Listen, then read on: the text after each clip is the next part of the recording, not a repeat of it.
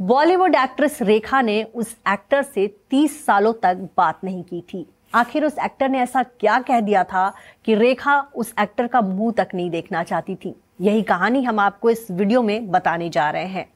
Bollywood actress रेखा के बॉलीवुड में बहुत सारे रोमांस रहे, बहुत सारे एक्टर्स के साथ उनका नाम जुड़ा।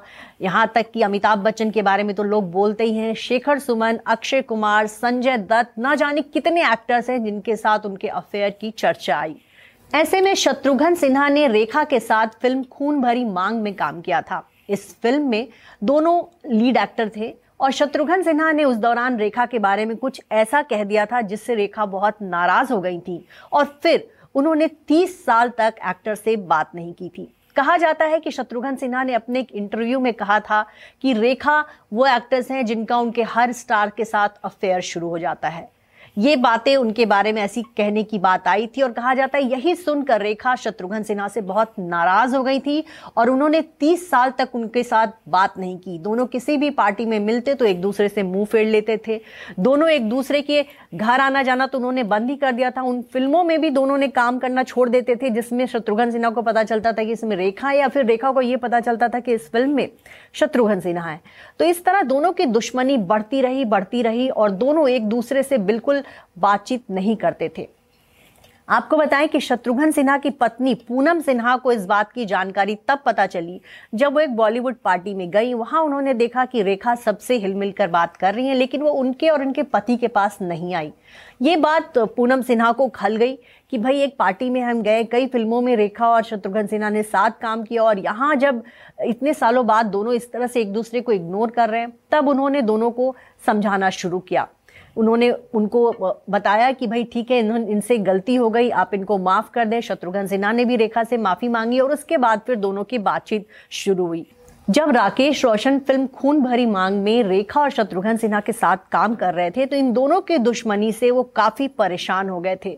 उनको ये बहुत खलने लगा था कि दोनों एक्टर्स जो है कैमरा ऑन होते ही काम करते हैं, बातें करते हैं, लेकिन जैसे ही कैमरा ऑफ़ होता है, दोनों मुँह फेर कर बैठ जाते हैं। और इन दोनों की लड़ाई की वजह से उनको फ़िल्म की शूटिंग में काफ़ी दिक्कतें आ रही हैं। खैर राकेश रोशन ने किसी तरह से वो फ़िल्म पूरी कर ली, लेकिन खून भरी मांग के बाद रेखा और शत्रुघ्न सिन्हा ने फिर किसी और फ़िल्म में काम नहीं किया।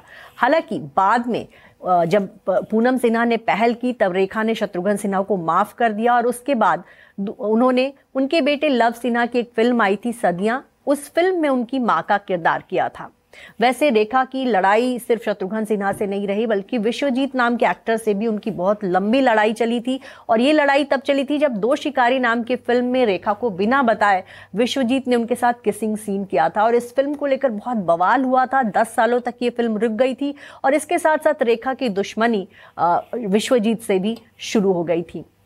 बॉलीवुड में बहुत सारे ऐसे एक्टर्स रहे जिनके साथ रेखा ने फ़िल्में नहीं की। इनमें से एक शशि कपूर भी थे। शशि कपूर से रेखा इसलिए नाराज़ हो गई थी क्योंकि जब वो बॉलीवुड में नई नई आई थी तो उनके लुक्स को लेकर शशि कपूर ने बहुत गलत बातें कर दी थी। उन्होंने उनको काली और मोटी कह दिया था और कहा था कि कैसे कैसे लोग हीरोइन बन जाते हालाँकि जब बॉलीवुड में बाद के दिनों में रेखा का जादू चला तो शशि कपूर ने उन, उन्हीं रेखा के साथ सत्रह फ़िल्मों में काम की। उनको वो अपनी फ़िल्मों के लिए रिकमेंड करने लगे थे। वो फ़िल्म मेकर से बोलते थे कि आप मेरी फ़िल्म में रेखा को कास्ट करें। लेकिन एक समय ऐसा था जब शशि कपूर भी रेखा के साथ काम करना नहीं चाहते थे।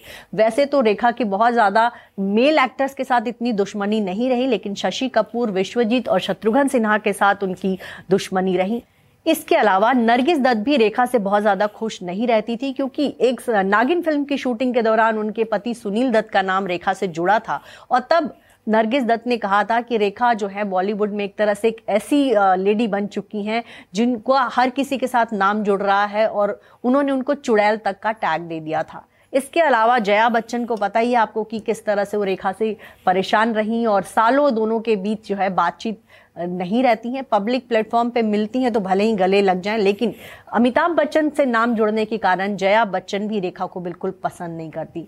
मौसमी चटर्जी से भी रेखा की एक बार लड़ाई हुई थी। वजह यह थी कि दोनों एक ही फ़िल्म में काम कर रही थी और फ़िल्म मेकर्स ने क्रेडिट रोल में रेखा का नाम पहले डाल दिया था और इससे मौसमी चटर्जी बहुत नाराज़ हो गई थी और उन्होंने उसके बाद रेखा से बात करनी बंद कर दी थी। तो देखा आपने, रेखा के बारे में बहुत सारे किस्से हैं। बॉलीवुड में उनके जितने दोस्त रहे हैं, उतने ही दुश्मन रहे हैं। और शत्रुघ्न सिन्हा के साथ तो उनकी ऐसी लड़ाई हुई थी कि दोनों के बीच तीस सालों तक बातचीत नहीं हुई।